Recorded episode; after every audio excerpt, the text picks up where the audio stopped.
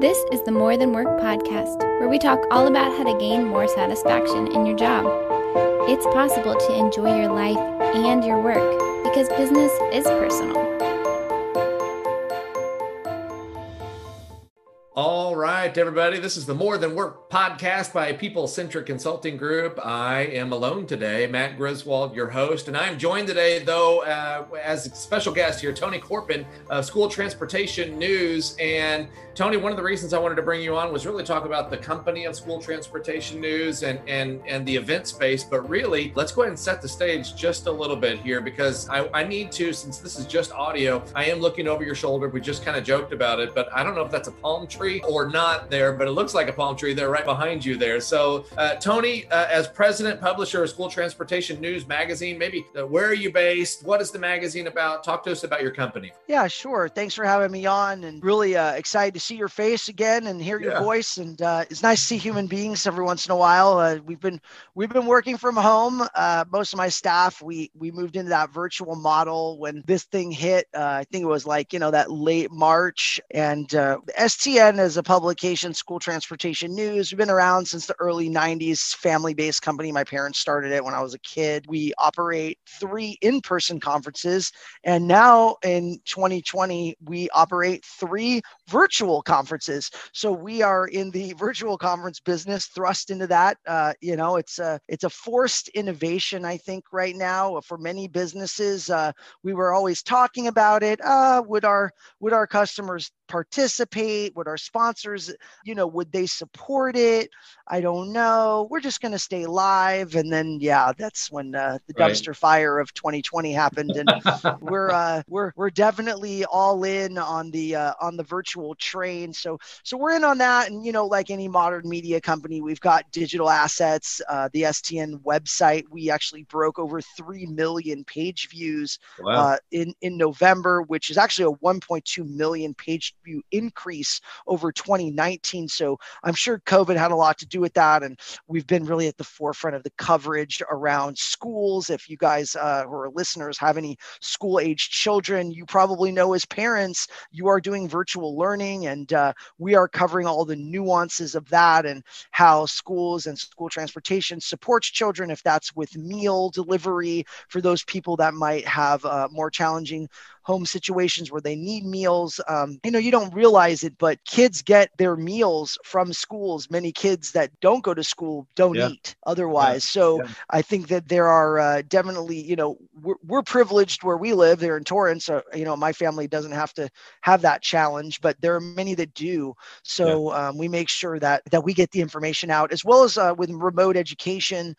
Kids, they are in that remote learning, and many kids don't have access to Wi-Fi. And so school buses got real creative, and they park school buses in areas to provide Wi-Fi to children so they could then access the remote learning. And, cool. I think at best, we try to support the schools as best possible as its own kind of little fiefdom and entity of the industry. But children are our focus, right? So that's what our magazine talks about. It's all the nuances of how these transportation professionals can deliver safer, more efficient transportation to kids and provide that service to parents. So that's really what our credo is. We definitely try to bring the industry together and, give people that knowledge and create that sharing. And that's kind of what it's evolved into. And we actually do our own podcast called School Transportation Nation, which I'm the host of, as well as my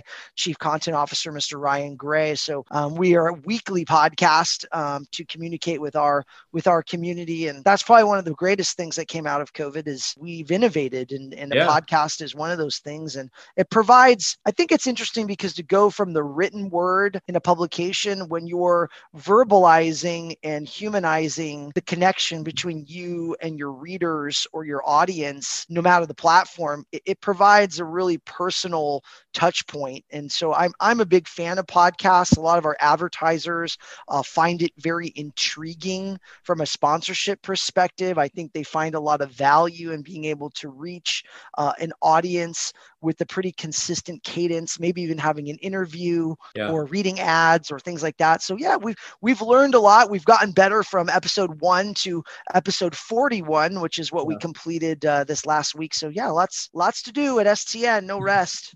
All of these things that you're talking about, man, it sounds like, oh yeah, we're winning at this and we're winning at this. And a year ago, we're not even having this conversation, right? You're having in-person events. I know our own Don Harkey and I have had the opportunity to be able to go to 2 or 3 of those events and speak for you. We've worked together in the past. I know for everybody listening right now, what do you mean you can see each other? This is a podcast. Full disclosure, we're on Zoom. So we're seeing each other's nonverbals here, but you're only hearing the audio of this. And so, you know, to have your life, you know, flipped upside down, so to speak, as so many people did, you now as a president of a company who is heavy in the event space, have a lot of decisions to make. And a lot of those decisions, you can't just freak out and kind of freeze. Like you have to be able to move and be able to pivot fairly quickly. And so something I wanted to talk to you about is, so you're in that space, you're in the event space, you're hosting how many events per year? No, not now, but a year ago, you know, pre-COVID. Yeah, we have 3 live events. 3 live events per year, very well attended. And even though you're coming to us from the beaches of Malibu, you cover North America really with your listeners, and you know, you're not just, it's not just California friendly school transportation news. You're covering transportation news, you know, the articles that are relevant all over the country and North America. And so I think it's pretty phenomenal now that you're faced with this decision. Kind of take us back. You're in the event space there. You know, you have 3 live events. They're not little events, and they're not right in your backyard necessarily. You're going to the Midwest, and you know, you're going to Texas. And I know I was able to speak at one in Indianapolis and Reno, and we're covering different places there. What do you do when you're faced with, oh man, we're not going to be able to meet live anymore? What does Tony Corpin do as president of STN at that time? You know, I was trying to stay optimistic, man. That's really what it takes. I think, you know, pivot, or, you know, agile or flexible. Right. I mean, any adjective you use, that's it. You gotta remain flexible, I think, in the environment that you're in. And that's what we were doing. And really, to kind of bring it back, is we had a conference that we host called Transporting Students with Special Needs, a TSD conference. If you want to check it out, it's tsdconference.com. And we had that event in March, and it was ready to go. Graphics were printed. Tickets were booked. Vendors were calling me, hey, is it a go? Is it a no-go? We were like, yeah, it's still a go. It's still a go. Because if you remember, when COVID hit, it was right around that kind of mid-March timeframe where, you know, there were a lot of shows happening, and some people made it under the wire. We were not one of those conferences. We had to beg, borrow, and steal everything we had to just make it work. And yeah, we had to come to the realization that it just, at that time, things were just spiraling out of control so quickly that, you know, it's unlike anything we'd ever seen, right? Like, I never thought that we would do no live events, right?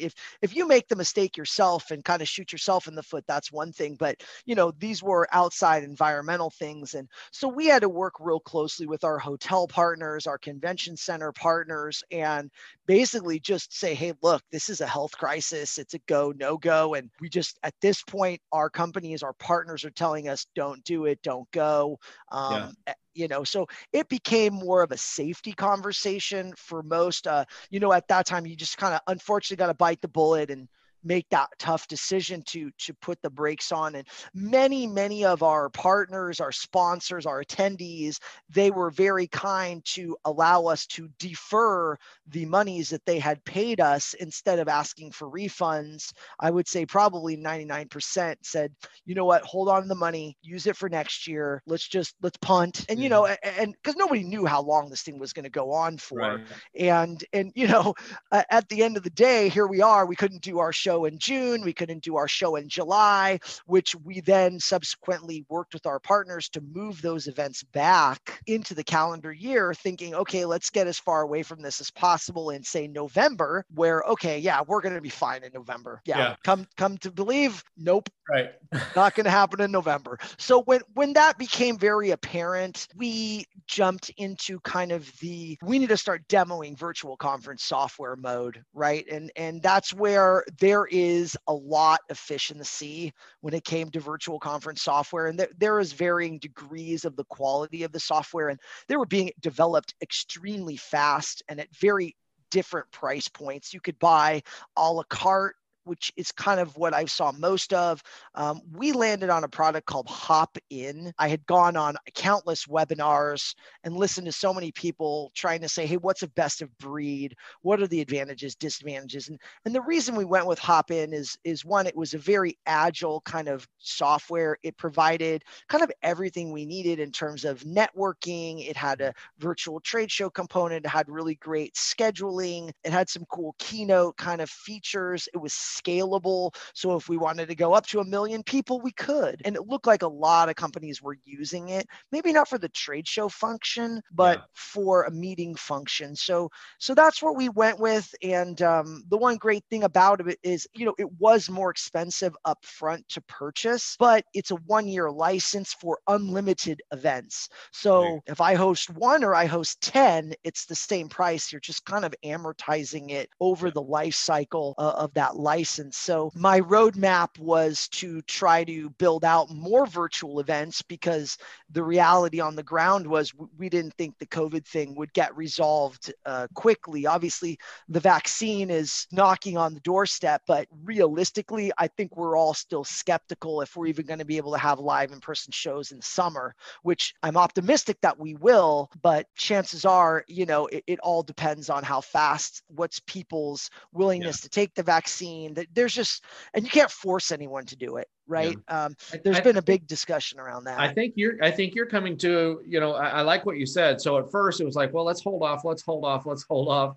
You know, surely it'll come back around by November. We'll just get back to normal. And I think a lot of business owners probably went through the same thing. Like, let's just sit tight. Let's be smart. It's going to come around. And then it sounds like something switched and you going, listen, we're going to have to start being proactive instead of reactive. We're going to have to start taking the reins and figure, let's start looking for whatever that, you know, that you settled on the Hop-In software there. Let's start being proactive. And how do we leverage the audience we have? How do we leverage the loyalty that we've been able to achieve? How do we leverage the great talent pool that we have as a staff and really be proactive and try to get in front of people with these virtual events? I mean, I think that sounds like kind of a pivotal point to where for you, and you can maybe embellish that a little bit there or talk about it or disagree altogether. Right? Maybe I don't want to put words in your mouth, but to go from, oh man, let's just sit tight to no, let's go forward. We don't know when this is over. We have to evolve as a company. Do you have that moment? It sounds like. Yeah, I think we do have that moment where we just come to the realization that, you know, we're going to need to move into that space. And I think if we would have moved into the space earlier, it might have been premature because I believe that the conference softwares were evolving so quickly that it was just, you know, people were just drinking from a fire hose trying to get normalized in some way. So, you know, we rolled out our first virtual event in September. It was the 21st through the 24th of September called Bus Technology Summit, which did not exist prior. So it wasn't like we were filling the gap of doing an event we had always done and just throwing a Band-Aid on it. No, we literally curated a brand new event that did not exist previously. And we went out to our customers and we got buy-in. So I think that you had to create content based on the reality of life now too. You couldn't come with the same content, right? Yeah, no, definitely not. And that again was my chief content officer was losing all his hair over having to create all this content. But you know, Ryan, I'm sorry, my friend, with what happened, you know, my vision for that was to actually allow our partners to be the content. So we kind of put the hammer in the hands of our companies and our partners and our technology partners, because they were the experts and they had the customer bases to enroll them in participating in this event. So I think that was probably pivotal, is getting a few really strong technology champions, leaders in the space, and getting them to then reach out to their customers and offer it. And now we offered the show for free. So we did not charge attendees out of the gate. It was a free model. It was all sponsor driven. You know, I was conflicted. Do you charge? Do you not charge? But, you know, I thought it was the right thing to do out out of the gate was not to charge because of the situation and because the event never existed before. So it was kind of like a goodwill gesture, and definitely we got response. Like at a normal conference in person, you know, we'll probably range paid attendees between 500 and about 900 paid attendees per event. At this event, I had 1,800 signups. That's awesome. 1,800 signups. So that was a big number, and the sponsors really liked that number. They liked being able to reach a lot of the decision makers. And what's so interesting about virtual is a lot of these companies are looking at the business model and saying, maybe this is viable long term because I'm not having to send 10 sales reps to a show and pay $20,000 for drayage and airline flights and food, and I'm getting much higher ROI out of this engagement type. There's a model here that's viable. And now they're looking at it and saying, yeah, we're budgeting for 2021 for you to do this Bus Technology Summit again, regardless if in-person comes back, because we really do feel that it's a viable business model. So I think that's an interesting thing that's taking place. And, you know, one of my customers gave the analogy, and it's really, really a great analogy. After 9/11, you will never travel through an airport the same way again. You know, taking off your shoes, going through that process, being screened 10 different ways. This is kind of like that type of event. It's a cataclysmic kind of event that literally changes the landscape of modern life. Yeah. And I think when we go back, when the post-pandemic comes in, there's a lot of things like video meetings and Zooms and virtual conferences and maybe cleaning. I feel a lot better about my hotel room and my airline and my restaurants that they're taking much more proactive cleaning measures. And I sure hope that stays, because we definitely could use a little more of that. Yeah, lots of things. You know, you said this is viable for the future. I think a lot of us have learned a lot of things that are going to be viable for the future. And I have no doubt that you have taken some of those things as well. And let me transition just a little bit. I mean, as I have the opportunity to work across the country with lots of different business owners and presidents of companies, and you are without a doubt definitely one of the most agile, proactive, you know, just push forward kind of people that I have the opportunity to work with. But that's not to say that your staff necessarily always is. So walk us through, how do you manage the staff? How did you manage the staff whenever it was like, hey, we're going a completely different direction? And now it's almost more of a production behind the scenes. I know you have some, you know, people that help with the events as well heavily, but what does that look like now for them? How do you manage the staff as you're walking through that transition too? Yeah, I think really what that is too, is when you look at the same enrollment that you have with your customers, you have to enroll your staff in this concept too. And I think, you know, we were committed to the staff. We want to make sure that they understood the implications of what a successful event looked like and what an unsuccessful event looked like. So there was a lot of skin in the game. I think, you know, we were committed not to furlough people. We've kept all our staff through this whole thing. Yeah, that's awesome. We've provided insurance. Everybody's pay has been stable. You know, we haven't given anybody haircuts. You know, everybody has remained whole, basically. And I think, you know, we as a company remained very transparent about all the decisions that were being made, and everybody was involved in the value chain. Everyone, and everybody understood what the value of the events were and how each department could contribute to the success of the virtual events. So I think it's brought a lot of passion. We typically have a younger staff, and that younger staff, I think, is being challenged unlike any other time in our company's history before. And they're excited for that challenge because they're on the bleeding edge of event management and event almost like a transitional moment that is occurring in the event space. And they're at the forefront of that. And they like looking at those softwares. They like seeing the nuance of it and the differences and working with people. And, you know, we were able to use a lot of the tools that we already had in place that we were using in the live events. We were able to adapt those tools. And so there was already a level of familiarity with some of the software programs and the vendors and suppliers. And, you know, that made it a much smoother transition when you've got the buy-in from your staff, the buy-in from your customers. Everybody's on the train going in the same direction. direction, or we say in the school bus industry, everybody's on the bus going in the same direction. So that's always good. You know, I didn't see anything that would lead me to believe that we left anybody behind. Everybody was fully bought into the idea, and they understood what the ramifications were of a successful event as well as not, because it all compiles. Because if you have one successful event, that equals potentially two or three or four. But if you have one failed event, that's where you potentially can lose trust with your customer base. And that then does not lend itself to a good experience the second or third or fourth time. So I think, you know, now that we're about to pursue our third virtual event, we completed our second in November. We have our third in January. The sponsors keep sponsoring. And if they didn't like it, they wouldn't spend the money. So that's interesting. And one of the big things that I found initially that happened was there were other virtual events that were being done very haphazardly. They weren't very thoughtful, and people were signing up sponsors and they were having extremely poor experiences. Yeah.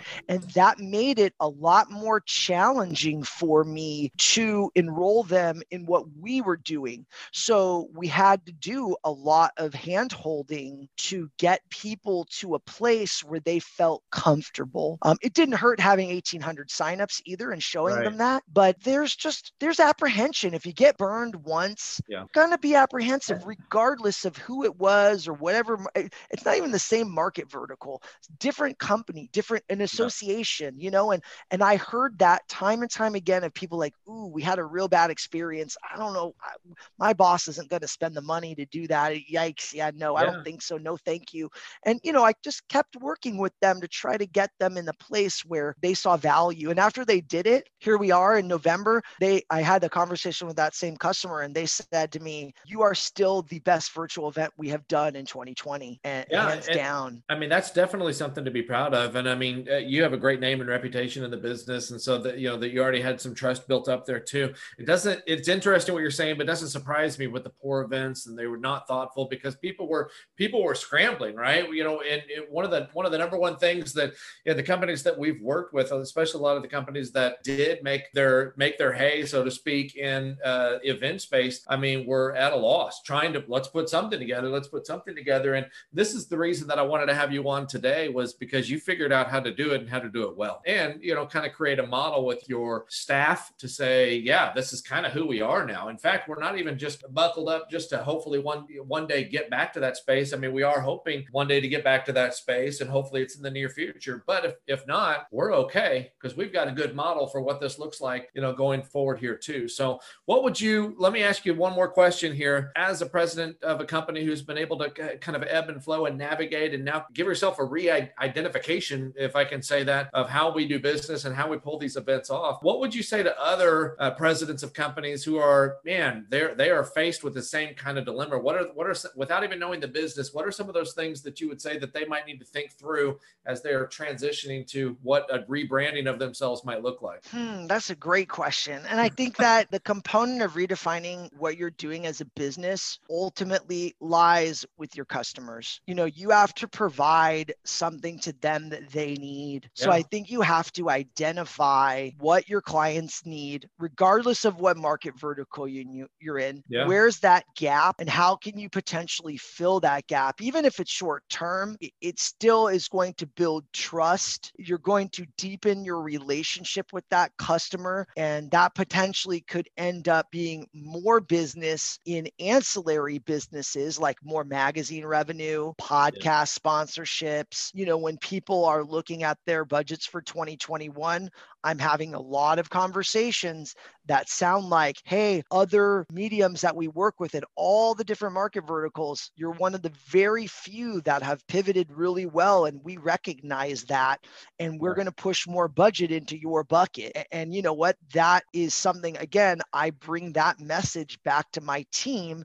as you should bring it back to your team, and share that success with your team, because they are a critical piece piece of the success of everything that you're doing. Without those people, you would not be successful. The sponsors alone, we couldn't do it. You need all the people in the cogs, all the cogs working together to make it work, right? Teamwork makes the dream work. And I think you hit the nail on the head there. Whenever I need to identify what it is that my customers need, and what they needed before might not be what they need now. So I have to, earlier you said, man, I've got to be agile. I'm ready to move, taking a chance, be proactive, support your staff. I mean, I think all of those, in addition to what you said, is also, man, those are good tips. Doesn't matter what my line of business is, doesn't matter what industry I'm in, doesn't matter where I'm located in the country.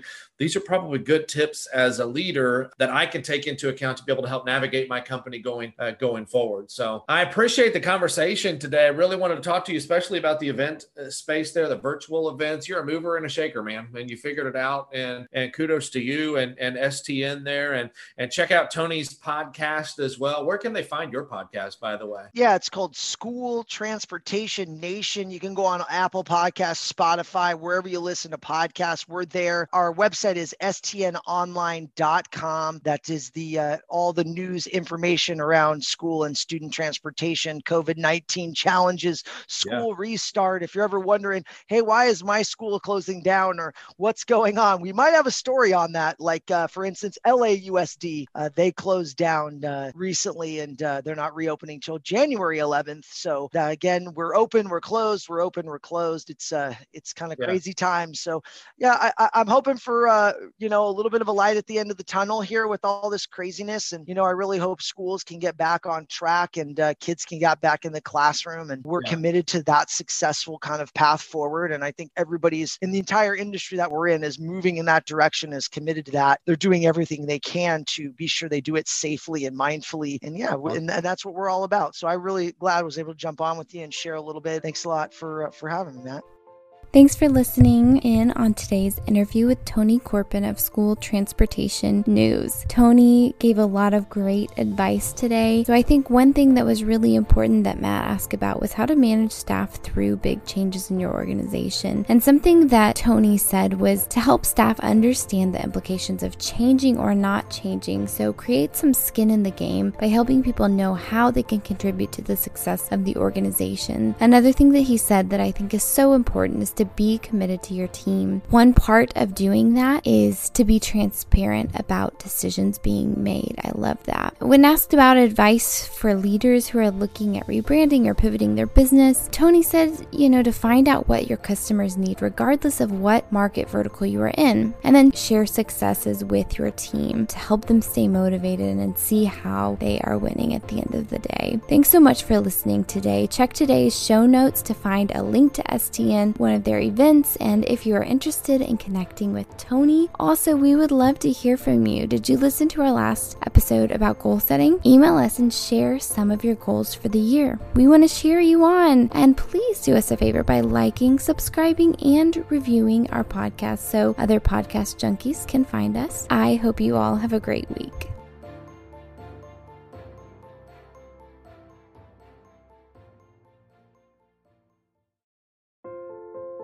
Thanks for joining us on this episode of the More Than Work podcast. Join us next time, and in the meantime, lead well.